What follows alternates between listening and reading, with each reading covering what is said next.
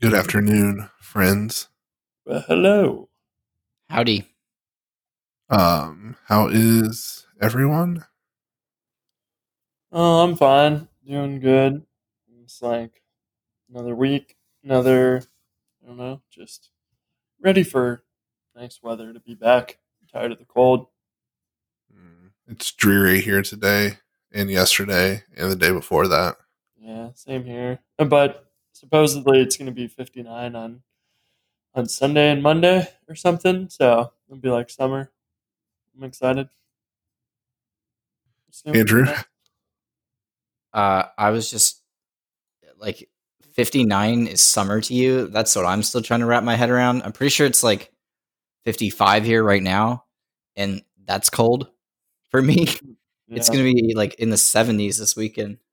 I was just telling my fiance like it's funny because uh there's days when it's like 45 degrees and if you come into a day from summer into the 45s then you're like man it's so cold.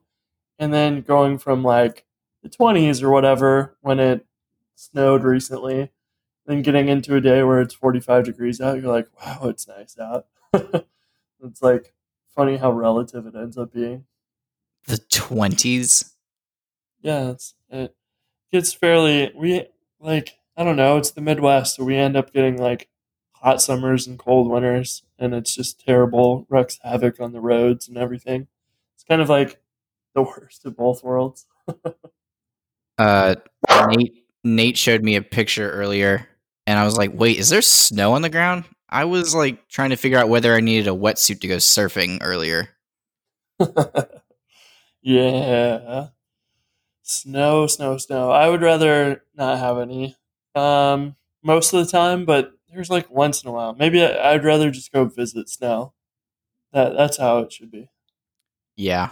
It is also pretty dreary here though. But you know, it it'll be here before we know it and then all of a sudden we'll be like it's too hot. It's way too hot. Where's where's winter? And then we will repeat the cycle. Yeah, I hear you. So what uh what's new with you this week? Any new interesting projects or anything going on? Uh this week I was uncharacteristically a little slow. Uh it's kind of funny. So I I think I've mentioned this before. I have ADHD and I have a prescription for ADHD medication and my doctor retired and in true characteristic fashion I procrastinated finding a new one, then did find a new one and then overslept the appointment also in very characteristic fashion and I ran out of medication and it's been like a week. So this week I have been just dragging heel. But on Monday I have a follow I have another appointment to hopefully get this situation sorted out because I feel like a slug stuck in Play-Doh. oh man. That's tough. I was actually telling Chris before we started, I, as of yesterday, tested for ADHD and started medication yesterday, and my world is rocked right now. Well, yeah, rub it in my face, Jason. That's fine. Wow. uh, How long have you been on medicine for it? I have been on medicine. So I found out I had ADHD pretty much freshman year of college. I didn't even really know what it was prior to that.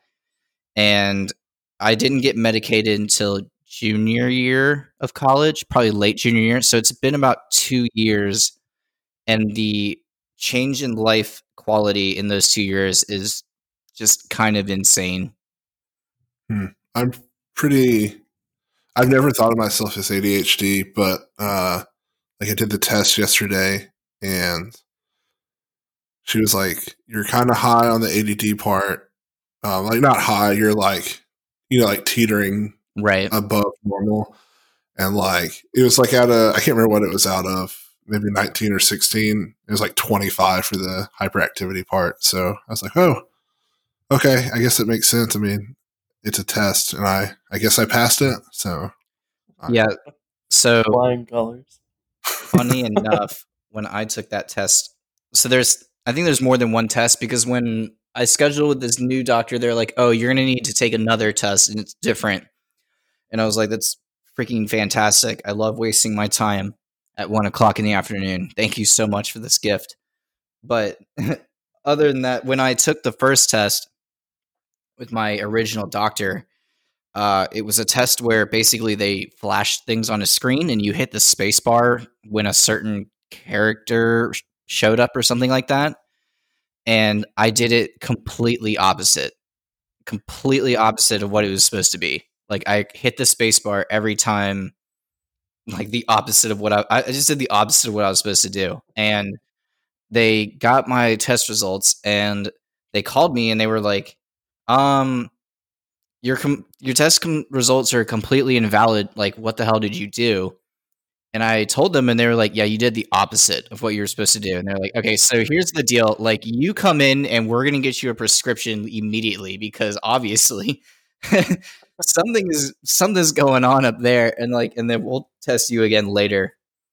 Um, but yeah, oh, so man. I've been on it for two two ish years, and it's it's I can function without it 100. percent I don't take it on the weekends usually, but if I don't take it, and I told my doctor this, I think one time, because at one point I wanted to get off of it uh, because I was having side effects, but the side effects go away, Jason. If you are experiencing those, they definitely go away with time. But I, I wanted to get off of it for a little bit, and they were like, "All right, well, just don't take it for a week, and then see how you feel." And they're like, "There's no, there's no side effects to not taking it. It gets out of your blood in like I don't know a day, something like that."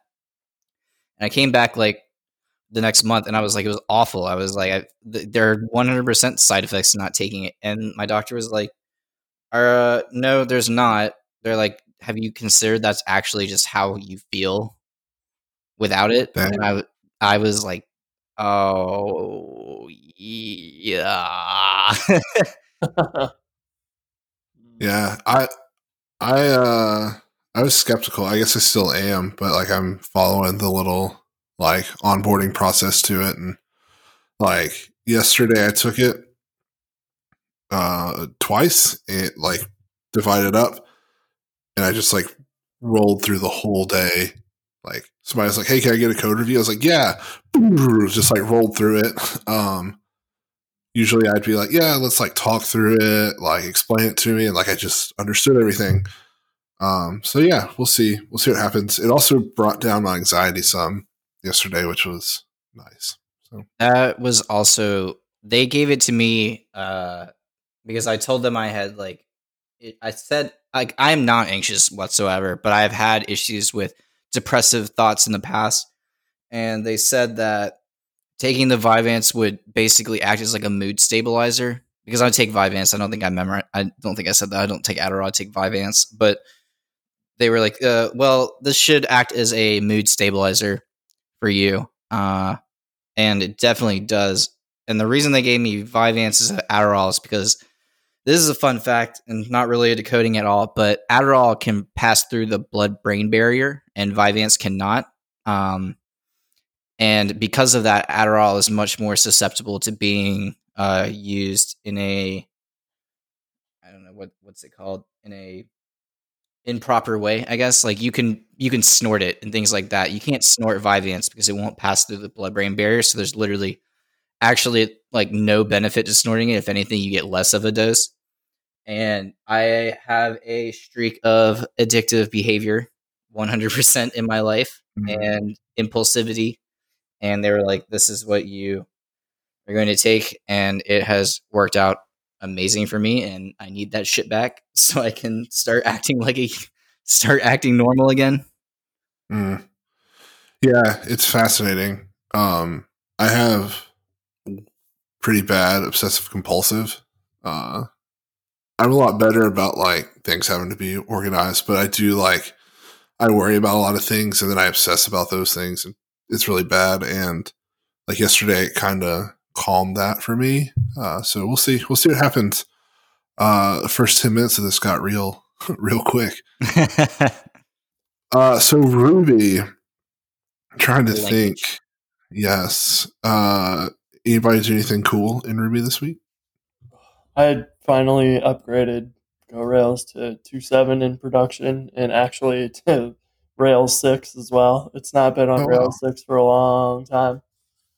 I was like, You, uh, I don't remember why I didn't upgrade, but I think it was like, uh, yeah, I don't remember now. There was some reason why I didn't do it, and then just like don't really have many features or anything to add to ha- uh, to GoRails, you know, and so I just left it. And then I, the other day I was like, I guess I should upgrade that, and probably it was me just procrastinating on other things where I was like, oh hey, I can do this instead, you know, instead of the hard thing I should be working on. So nothing, you know, too eye opening on that. It was actually a really seamless little upgrade, but man, the um, until Rails six, uh, I I hope that the next like patch version of Rails six comes with some improvements to all those deprecation warnings and things. But I was literally about to ask about that because That that's is- Same. that is awful. Like, and I, I did what people said, like go and add that Ruby ops and ver- uh, environment variable and like you know dep- like hide the deprecation warnings. But then like if you switch Ruby versions, that uh, flag doesn't work for other Ruby versions. So like you can't just have that always in your like bash RC file. So, because I, I did that and then I switched to a different app that was like on an older Ruby. And then like all of my Ruby commands just stopped working. And I was like, that's weird. Why is it complaining about some like flag? I'm not I'm running Rails C. There's no flags being passed in here. And then I realized it was the environment variable. So, yeah, I don't know. I'm I'm guessing that maybe the next patch version might fix it, but I'm I'm hoping it's not Rails 6.1 that we have to wait for, but maybe we do. I don't, I don't know. Do you guys know? Uh, I've been watching the commits, and I know that they've been adding in fixes for that. I do not know when it's coming out because Into I- 6.0 or 6 or in master? they're in master. I don't know if they backport them to six or not. I hope I haven't-. I don't. I haven't been paying that close attention, but I do know I have been watching commits roll in for fixing uh, issues with the two seven deprecations. Cool. Yeah, I, it was driving me nuts. I mean, you open the Rails console and it's now like 50 lines of random stuff, and you're like, really? So, luckily, you know, most gems aren't doing it, but there's things, you know, built into Active Record or whatever that trigger it. So it's like you can't run a Rails app without getting those warnings. Kind of, kind of frustrating. Yeah, that's the one reason that we haven't really upgraded to 2.7 at CodeFund because Nate and I usually keep everything up to date. Like we try to keep the gems almost always up to date. We we always upgrade to the newest version of Rails. We've always upgraded to the newest um, version of Webpacker. We've always kept up to date with Ruby, but for 2.7 I I was like I don't think we should do this just because the amount of deprecation warnings is so aggravating. And there's nothing really in 2.7 we need right now, so we might as well just wait until either 6.0.3 drops or 6.1, either or. But yeah, there's another thing in 6.1 I, we really need, and I think we're going to have to monkey patch it because of the changes to Chrome coming on February 4th. Oh, what's that? The same site cookie attribute for Chrome. Um, I don't know a ton about actually what it is. I guess that's probably something I should have figured out. But Chrome basically wants this cookie attribute called same site set, and it needs to be set to none, I believe.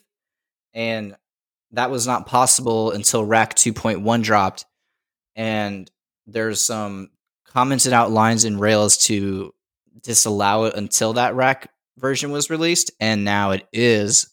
So they there is a pr to um, add it to rails to like so that you can set that same site cookie attribute and but like that those changes take in effect on february 4th so i'm pretty sure nate and i talked and we well i briefly considered nate was like no don't do that. I briefly considered monkey patching action pack or just overwriting it somehow to like fix it because it's literally one line. Hmm. Nate was like, let's just make a middleware to do it. So I think that's what we're gonna do. Oh yeah, I like that idea.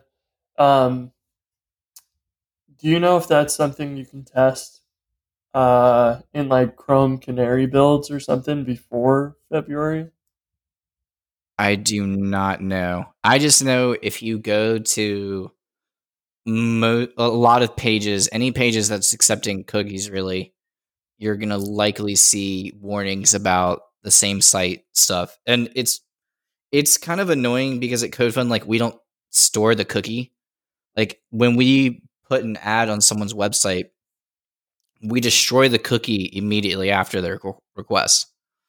Um, and we do some stuff around that. So we don't save those cookies, but if you look on a site that has our ads on it, you still get those errors in or their, their warnings in the Chrome console about the same site attribute because they're not getting it's not getting set. And it's like this is so frustrating because we're not even we don't even want or need the cookie. Like we delete the cookie and it expires like immediate or it expires like in the past. So it's not even a valid cookie, but it still creates the warnings in the Chrome console.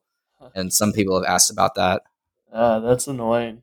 And Yep. you you reminded me of the um, the Rack 2.1.1 release. Did you guys have issues with that too? Because I I upgraded Jumpstart Pro to just update all the gems the other day, and then I noticed on the website all of the avatars people had uploaded were missing, and I was like, that's kind of strange. Like they're all being uploaded to active storage. So you look at the Rails logs, and then it's like there's some file related error, and I, I start looking it up, and it's like, you know, rack file, and then trace it down to the new rack 2.1 version that got released that like changed something related to that, and then voila, all of active storage is broken for me, and then I open up Sidekiq on another app, and it's like, oh yeah, that's broken too, and then I look in the the issues on GitHub for Sidekiq and Rack 2.1 was the culprit there as well. And I think 2.1.2 was out as of a couple days ago or something that should fix all that stuff. But yeah, I like just upgraded those things and you know, it wasn't stuff that I had uh, any test for or whatever. You know, I didn't expect uh, it doesn't really matter if the Sidekiq web interface goes down for me. Like it's not a critical thing, but I you know, was like, oh, that's kind of surprising. So, yeah, did you guys run into that as well? Uh, we haven't. Now I'm freaking paranoid. Uh, no, uh, we are on rack 2.1. It looks like. No, I haven't seen that, and now I'm worried. I just haven't seen it, but no, I haven't seen anything. Yeah, yeah, I, we do active storage uploads. so yeah, interesting. I, I know I hit it at least twice with different apps, so I was like kind of surprised, and I assumed being rack, like my assumption was that it's going to get fixed really fast. So I just, I think I just forced an older version of of rack to to fix that. The same kind of thing happened um, just the other day, actually, where my receipts gem for PDF receipts that I use in a bunch of things, and um, some some customer emailed me and was like, "Hey, uh, just want to let you know that none of your fonts show up in PDFs on Windows 10 now."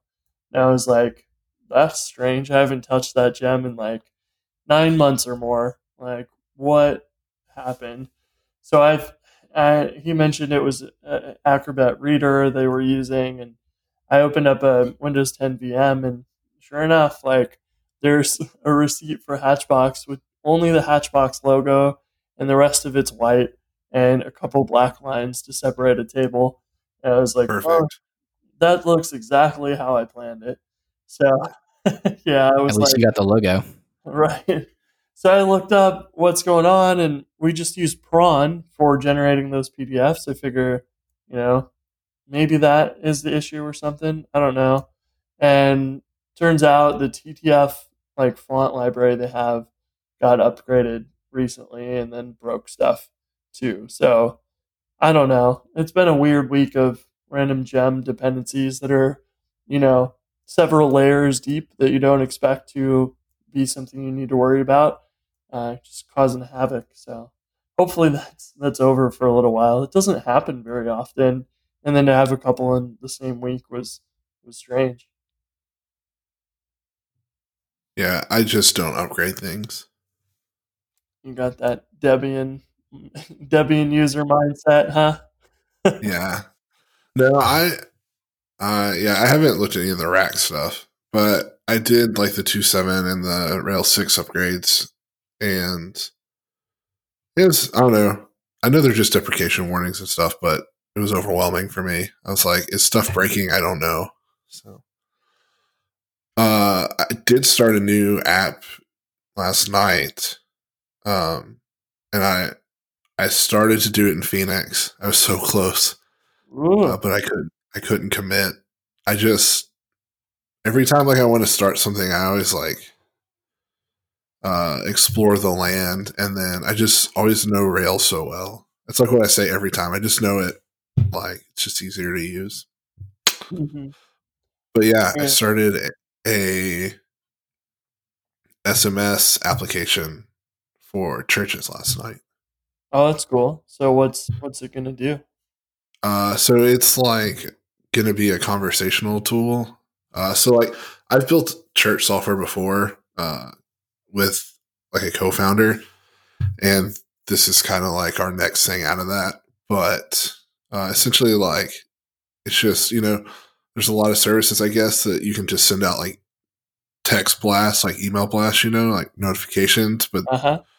Uh, this one will be like one, and this exists. Like this is anything new to the world, but it'd be like one that people can respond to. So like they can also just ask questions like by texting a number. So we'll see how it goes. I've not written an SMS application before, so Oh, cool. Um, that really, really brought me back because when I graduated school, my like second job was getting back into Rails. My first job was in Perl, which I hated. Um, but one of my friends that worked with me at the second job, he had some app that I forget who his customers were, but yeah, he had one of those like basically an SMS mailing list of sorts. And I remember helping him out on that. It was kind of fun. I think we used Twilio way back when, but that would have been 2011 or 2012 or something. It's a long time ago. I haven't really built too much SMS stuff since. Are you using Twilio for yours? uh, I looked at Twilio. I'm probably going to use Nexmo. Oh yeah, Um, it's I don't know much of that. it's a hair cheaper than Twilio. Um, Laravel uses it for uh they're like they have a notifications concept built into Laravel, and by default, I think it uses like the Nexmo library for SMS notifications. Uh, so I was like, well, they use it. Obviously, I trust it, and so um, Interesting. Um, that's that's another thing that like action text being built into Rails is nice. And I know we've complained about like why don't we just have an official authentication library? I feel like an official notification library would be awesome as well. You know, like a, a way to like opt in and out of email or SMS or whatever. And I don't know, some rendering pipeline for that. I think that would be awesome. Yeah, it's really cool. I also considered using Laravel for it. I always just come back to not only do I know Rails, but like I know how to debug Rails, and I'm like kind of nervous to like build a system and then something go wrong. Uh, I know that's like how you learn, but You don't write code perfect the first time? oh, that's Weird. uh, maybe now Very that I'm on strange. medicine. Oh yeah, Uh, that, that'll that'll fix it for you. I promise. No no more bugs. Bug free. This is the nice magic I have with screencasting. I don't have to write bugs. that is true. Um, But yeah, yeah, it's cool. that's pretty fun. So, what? How long do you think it's going to take you to build your first prototype of it, or are you already kind of like done with the core stuff you were planning? Uh, so I just started it last night, and I really should like create a template or like just use Jumpstart because I go through a lot of the same like hoopla each time. So I spent most of last night just like bootstrapping the app, you know, getting uh, devise in and factory bot and things like that, and kind of turning off generators. And really, I should just push that into a template. But um, I don't know. Hoping to get to work on it some this weekend. I'd like to. So my goal is that I'd like to build a really crappy prototype and then show some people and get them to tell us what they think. And my goal is to like not put a lot of design uh, in terms of like UI into it right now, and also try to not get too attached to features, and then work with people and let them kind of tell us what they think, and that way it's easy to throw away or it's easy to keep, kind of thing. So I like it. that's what, that's what I'd like to do. We'll see how well that goes. Yeah. Are you gonna make it intentionally crappy? uh, You're just like I mean, I could allow sure. this text, but I choose not to. I mean, I might throw like a bootstrap on it um, just to get through some of the prototyping. As we talked about, like I, I don't know. I may keep Bootstrap. It just depends. Like I use a Bootstrap theme on one of my other apps, and it it's not perfect, but not having to make those little design decisions is pretty nice because I'm not a very good designer. I hear you. That's the one major complaint I think most people have with Tailwind. And then I don't know. Hopefully, Tailwind UI will solve that problem. That and uh, I saw today. So there's once I feel like I'll- we might as well call this like remote Laravel. Uh, there's a tool called Laravel Shift, I've heard of it. and yeah, it automatically upgrades your Laravel apps in a like and it creates a PR for you. It's really cool. Like you can go from like version four all the way up to like version six. Wow. And yeah, it's super cool. Is it making Uh, assumptions of like will enable compatibility for older versions, or is it? You know, I'm trying to think of in a Rails context, like how you would do that from, like, here's a Rails 2.3 app. Let's make one PR for upgrading all the way to six. You, I feel like you would almost be forced into like, you know, the optional is true uh, for belongs to associations. Like, wouldn't you have to turn that off or something, or just, I guess, edit a bunch of stuff? I don't know. Sounds I like don't know either. I know it. It may not be straight four to six. Like you may have to do the incrementals, like oh, okay, yeah. like four to So- five, fi- five one to five three. I'm not really too sure on that, but it's cheap. It's like twelve between like six and twenty bucks per shift. Awesome. Wow. Yeah. So uh the person who made that named Jason McCreary and has a video out, I guess today or yesterday, of shifting from Bootstrap to Tailwind. Whoa. So you can actually just like, here's my code, and it just rewrites it for you. Yeah. So he ran it on the Laravel Shift website, which is in Bootstrap 3, and it converted over to Tailwind. And so, like, some things are off a little bit. And he says that's intentional because he defaults to Tailwind's like base styles. Mhm. Uh, but it's pr- it's pretty dang close, and it leaves, uh, like you still see like call small for and stuff, and he's like, "Why do you think?" Like you're probably wondering why we left those, and he's like, "That's because Bootstrap interactivity requires that." So like he like clicks a modal and it appears. Uh, so I guess it's using like Bootstrap JavaScript, but with Tailwind. Oh, I see. Wow, that's really slick. Huh. It's really cool.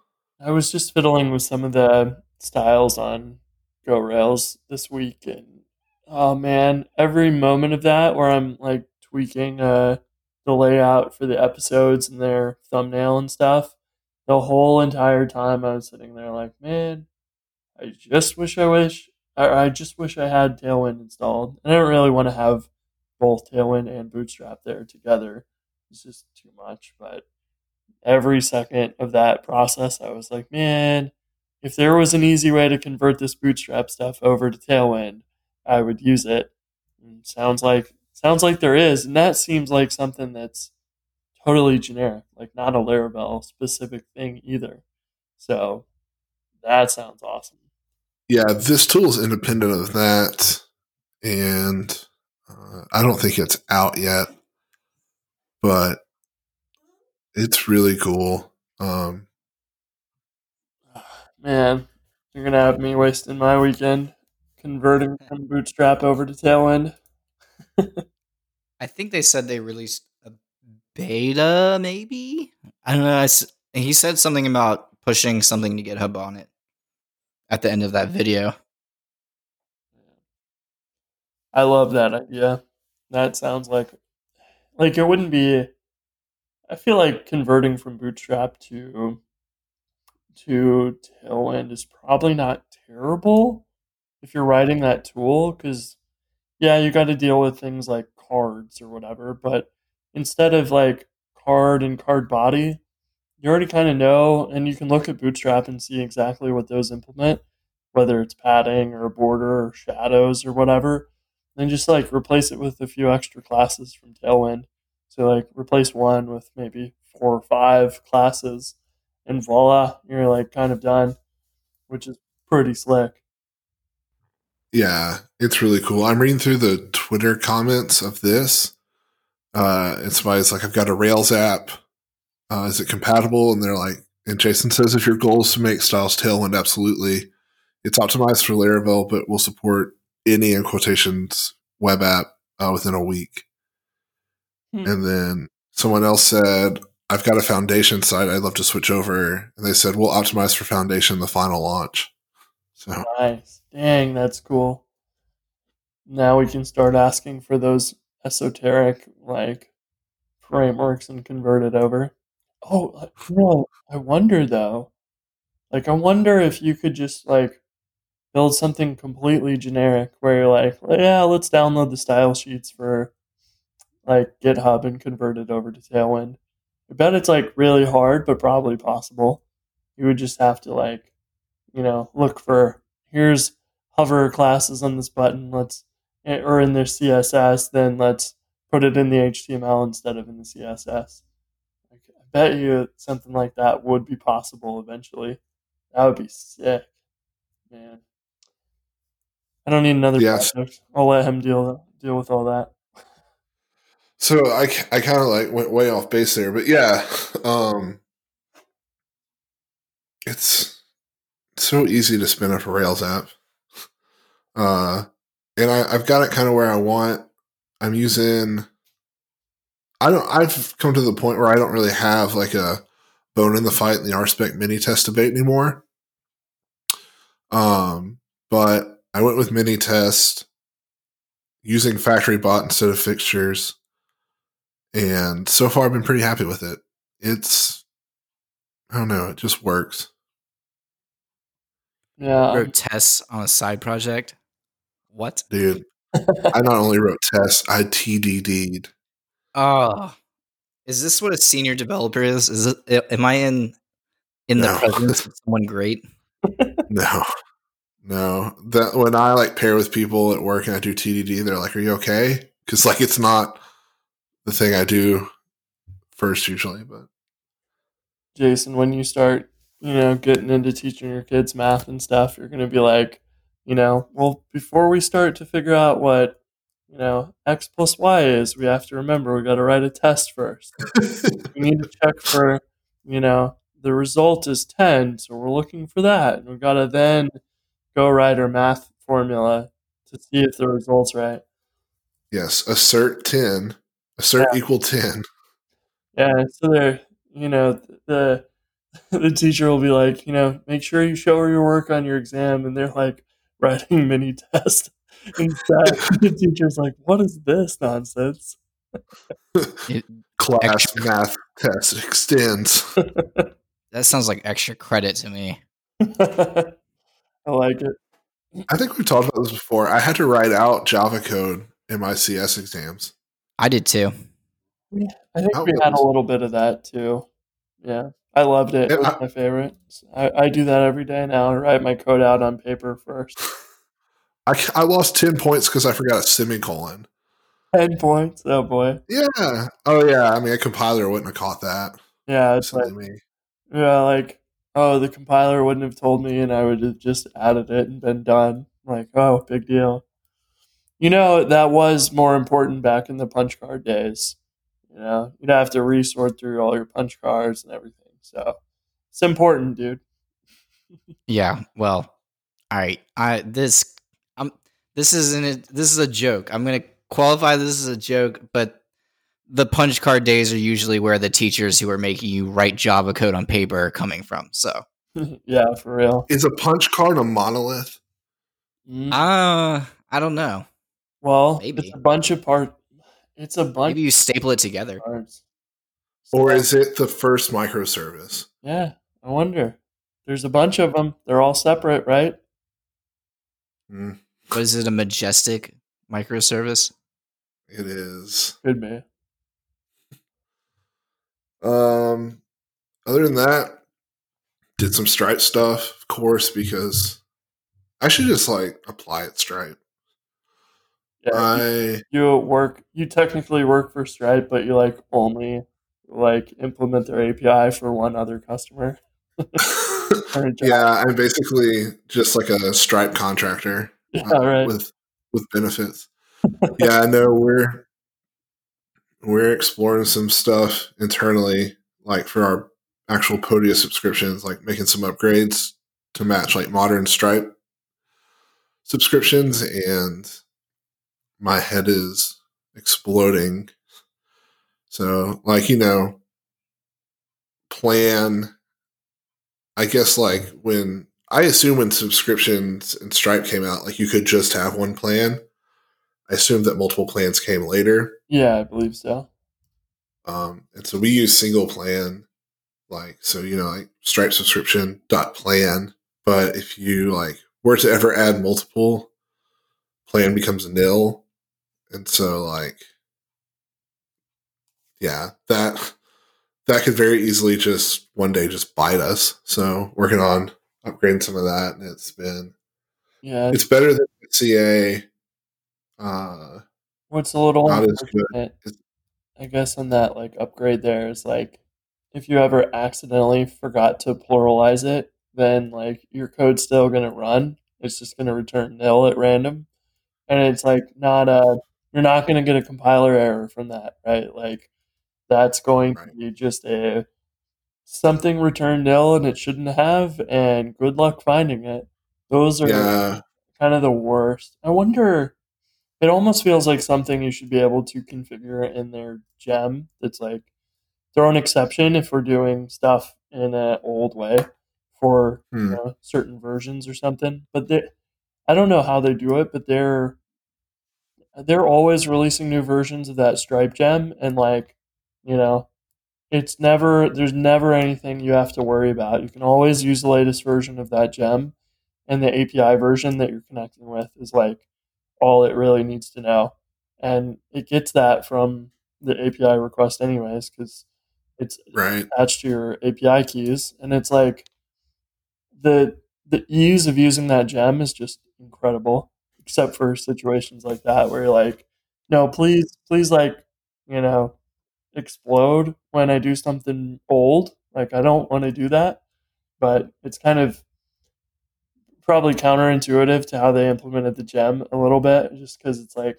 we're trying to always smooth things over so the upgrades are easier mm-hmm. or whatever. But that might be a case where you're like, please make it harder a little bit. yeah, because now like to get the plan we have to go to like stripe subscription dot items and like you could just say dot first right? But what happens if you do end up adding multiple plans one day? So like well you need to actually like filter the items and look for the item that has the matching plan id right. And yep.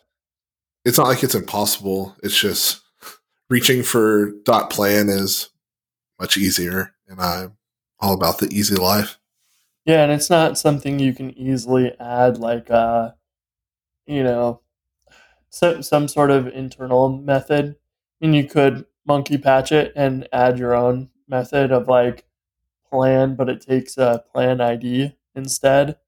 Um, you know, but you don't really want to do that, especially because that might be something they do in the future in the gem or whatever. And so now your your code ends up just having to like filter through the plans and search for the right one and and do a find with a block or something. And it's just yeah, it, it makes it just that much more kind of less of a no brainer when you're integrating with their API, which is like what we've complained about so many times with SCA. It's like just not intuitive anymore because you have to think about those little nuances constantly. I I often wonder though, like, could Stripe have done that any better given the requirements they were given?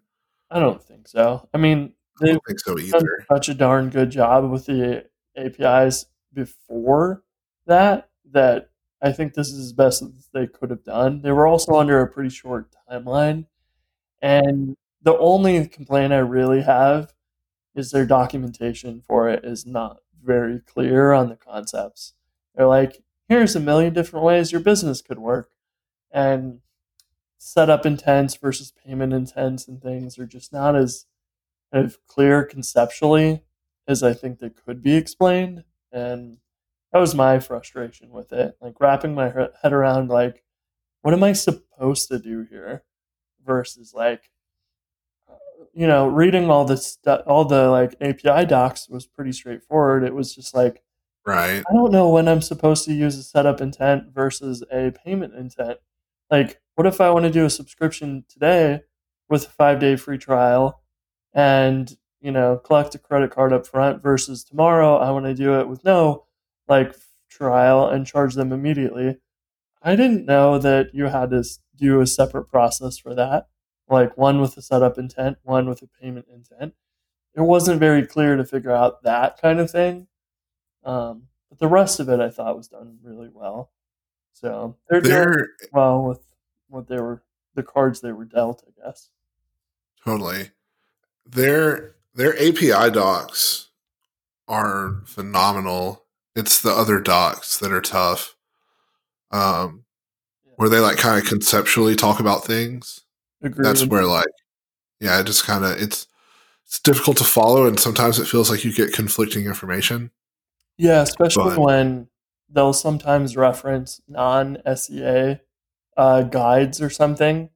Like, I don't think intentionally, but then pro- probably half of the confusion I had at the beginning was okay, uh, you still support all of the old stuff because it's not required to support SCA, and they know how much more complicated things are with SCA. So they're like, we're going to keep supporting sources and all of the old style.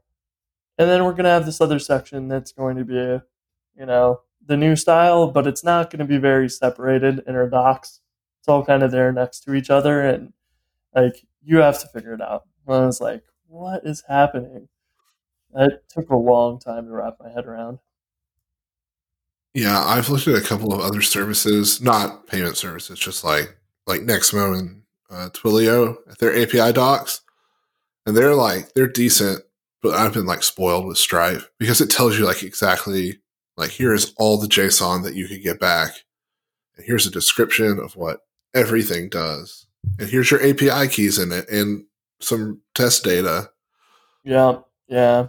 Steve and I were working on um, managed databases for Hatchbox um, so that you could just create a DigitalOcean or RDS managed database inside Hatchbox automatically. And uh, we were, well, the, the gem for DigitalOcean was pretty up to date, except they didn't have any API uh, wrappers for any of the managed databases.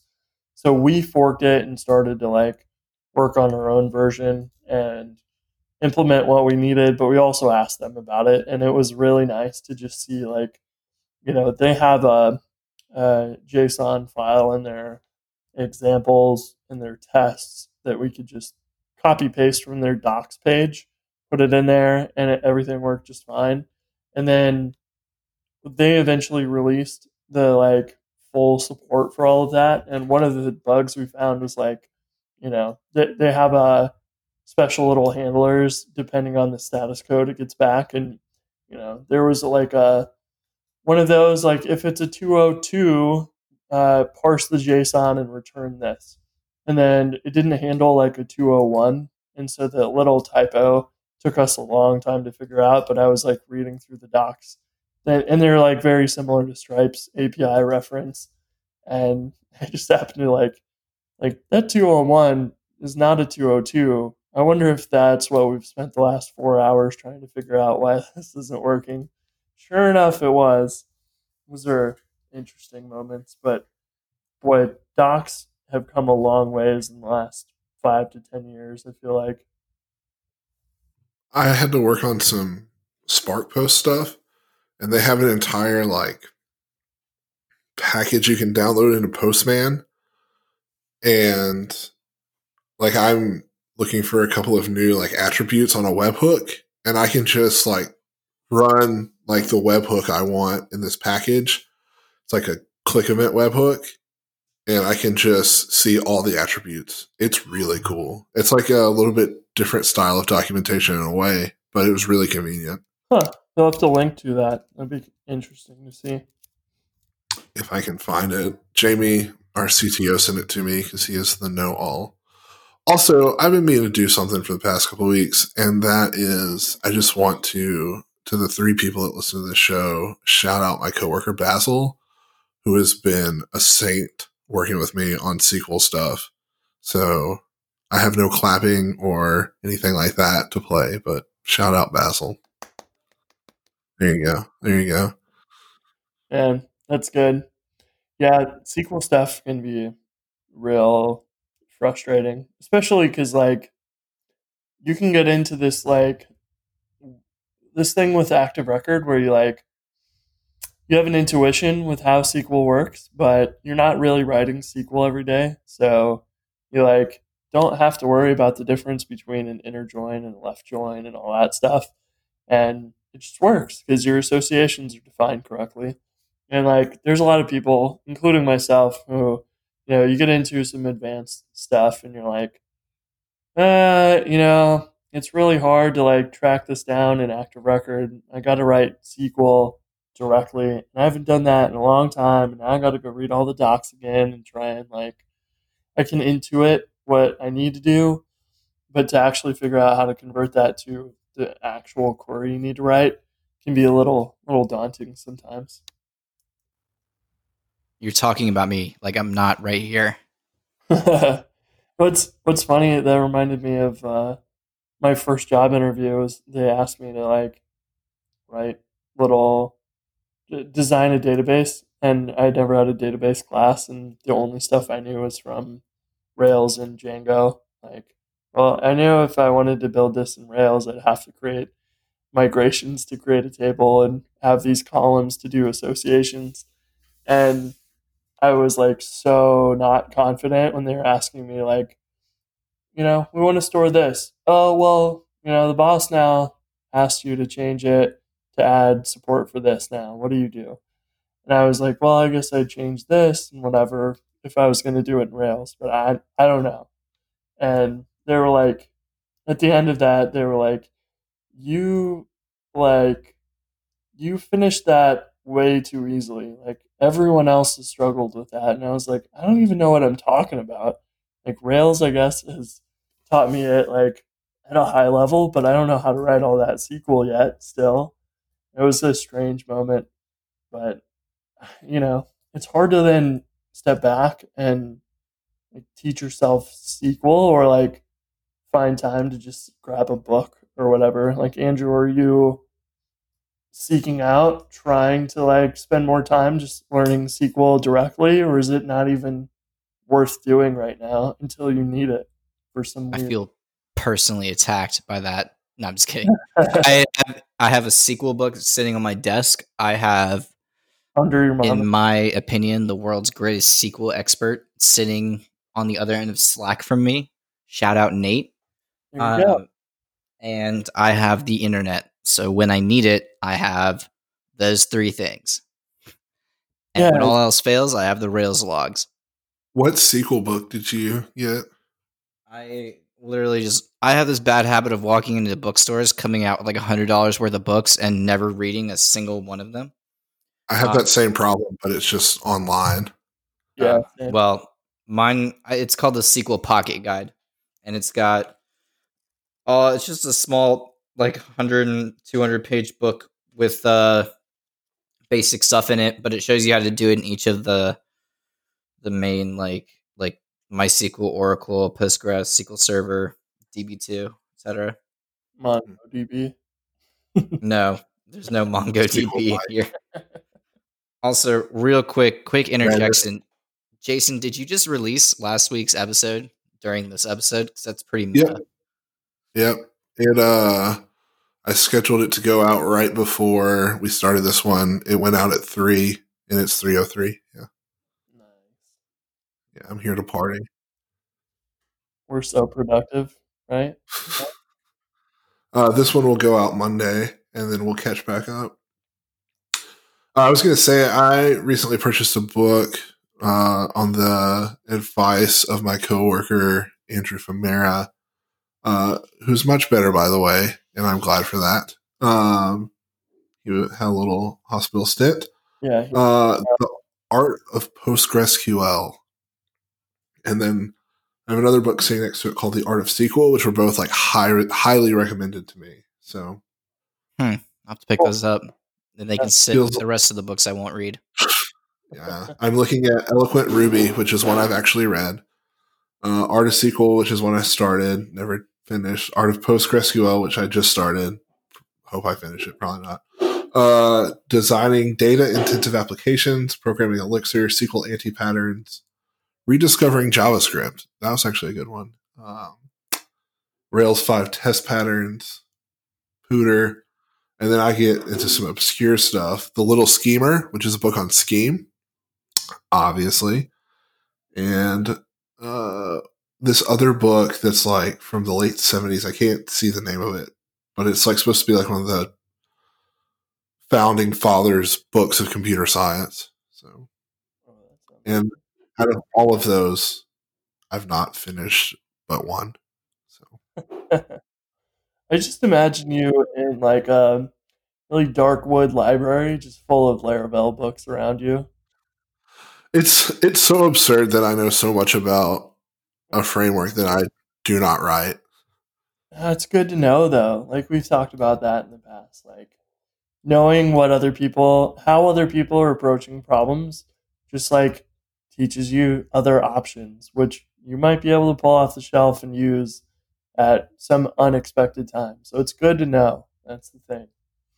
Don't don't feel like you're betraying Ruby or anything.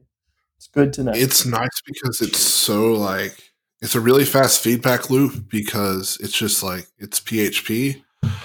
And so like using Laravel Valet runs uh Nginx or Apache. I think it's Nginx, like behind the scenes. And so literally you just like say Valet link and then your project name. And so if I was like uh like this thing I'm working on is called ChurchChat, I'd be like Valet link ChurchChat, and then I'd have churchchat.dev automatically wired up for me. And then like I don't have to restart a server or anything or worry about like Spring. Like I just make changes and reload. It's awesome. Yeah, I was gonna make a joke about Spring caching stuff and being frustrated for a half an hour. um, Yeah. So Does anyone still use like the POW or whatever that that was that little web server thing that would link .dev domains or whatever, or Puma Dev I think was another option, and I tried that last. I remember there was some like SSL thing I couldn't get to work right on my Mac. I'm still like surprised you guys are using Spring. Yeah, is, is Uh, Reaper not sprung. I I don't Spring. I disable Spring in my environment. I delete the gem every time I create a new app. It doesn't help. It creates problems. I hate it. Bootsnap I'm has 50 50. fixed it. I'll leave it in sometimes. Like I left it in this project and then I'm just waiting. Like I know at some point it'll be time to got it, but it's not there yet. So I feel like Zeitwerk has resolved some of those issues for me with Spring. Like I feel like it's better at reloading things. Um, so maybe that I don't even know if that is a thing that it improved or not, but I, I've felt like it's been easier since Zeitwerk, but I don't know, maybe not. Well, as as the junior programmer here, the one with the least experience, my advice to every programmer out there, regardless of experience, is get rid of Spring. Please. I don't know what does it even have a benefit now that we have Bootsnap because I read some tweet that said it didn't and it always causes me pain and suffering and then I get really angry and then I vow to never use it again and then I just I delete it. I put it in a something in my ZSH file that disables it everywhere. Yeah, it's a good question. I don't know if the benefit of it is near as much with Bootsnap. That's uh interesting. May I have to look that I, up and see. I'm sure it provides some benefit because otherwise they wouldn't have left it in. I would think, but I don't. Yeah, yeah I don't right. know what the differences would be. Yeah, that's a good question. Hashtag delete spring. Let's get it trending. Uh, You're- oh. You were feisty about the spring. Oh, dude, I there was a there was a time, there was a day I lost. I don't want to talk about it. It still hurts. This is the like modern dash dash skip Turbolinks, isn't it? Yes. Yeah. TurboLinks. TurboLinks is pretty pretty pretty fetch until you run into like an issue with Bootstrap and then you get angry. And then you vow to delete Bootstrap. Are you keeping you're keeping Bootstrap over Turbolinks, huh? oh no, Or- no, no. Over Turbolinks. I I hack together boot I hack together things in our application JS file index.js, whichever one it is at the time, to get around TurboLinks issues with Bootstrap. And then I go complain to Nate about how much I hate Bootstrap. Hate's a strong word. I like Bootstrap and I like the things it provides. I don't want to use Bootstrap on Code CodeFund specifically.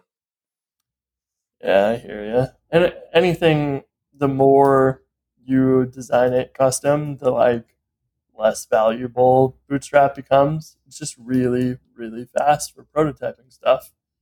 Can't Yes. complain about that. No, you definitely cannot. And I 100% agree with that. But when you are putting like a custom theme with its own gigantic spaghetti mess of custom JavaScript on top of the already issues there exist with like just basic bootstrap JavaScript Turbolinks, it's just, it, you're in for a bad day, a bad couple days, maybe, maybe even a bad week. I don't want to confess anything. My employer might be listening.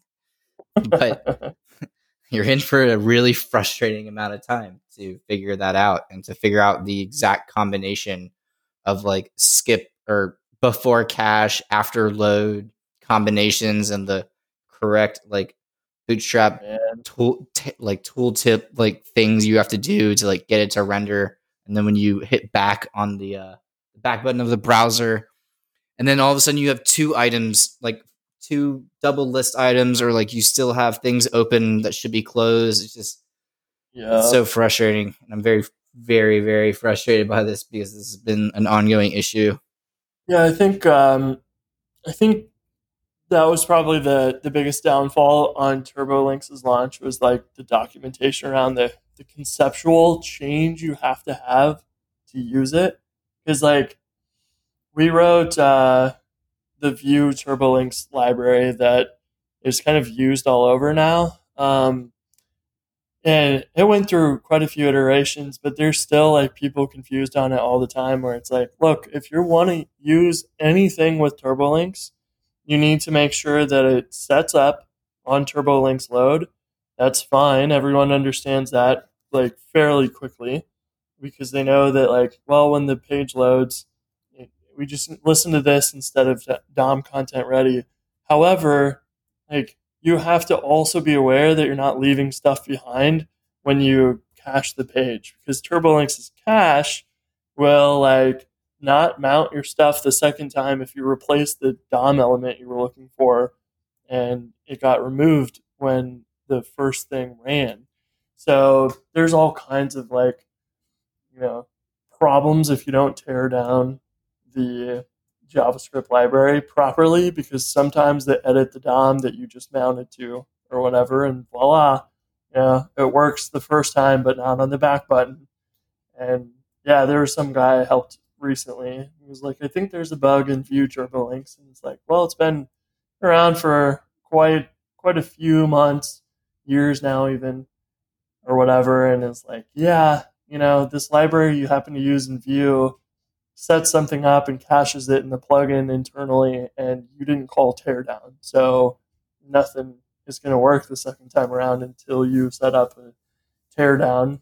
And that concept like was a big mindset shift for people, I think, because you didn't really have to understand JavaScript very well before single page apps. That made things life a lot more complicated. Yeah, my my buddy Julian has a, a library called Attractor, which has like plugins for Ruby and JavaScript, which helps you show code churn and complexity and things like that. But I I put it plugged it into CodeFund just to see what it would do, and it showed me that there's been a lot of churn around some certain JavaScript files where I've been having to monkey around and fix Turbolinks related issues over the past month during our redesign process. But think I found everything, and then I think there actually is one issue that I saw and it was like late in the day and i was just so frustrated and i just stared at it for a little while and i was like you know until someone finds this i'm gonna pretend i didn't see it That's how I like to maintain my code bases too. it, it was just such like a fringe case and like i was just like ah turbo links why i think i might have actually fixed it like the following day but that night when i saw it i was just like so frustrated by it Yeah, I think we've all been there. Well, I think that wraps up our episode this week, huh? Yeah. been another episode of andrew rants Yeah, us us just venting for an hour. I kind of, I don't know. It's kind of nice. Uh, I feel like this is pretty normal, real conversation. I enjoy it. it's uh, free therapy for software developers Remote Ruby therapy. yeah Well, cool. Well, thanks for chatting with me, fellas, and thanks for listening if you're listening, and we'll do this again next week. All right. See ya. 100% see ya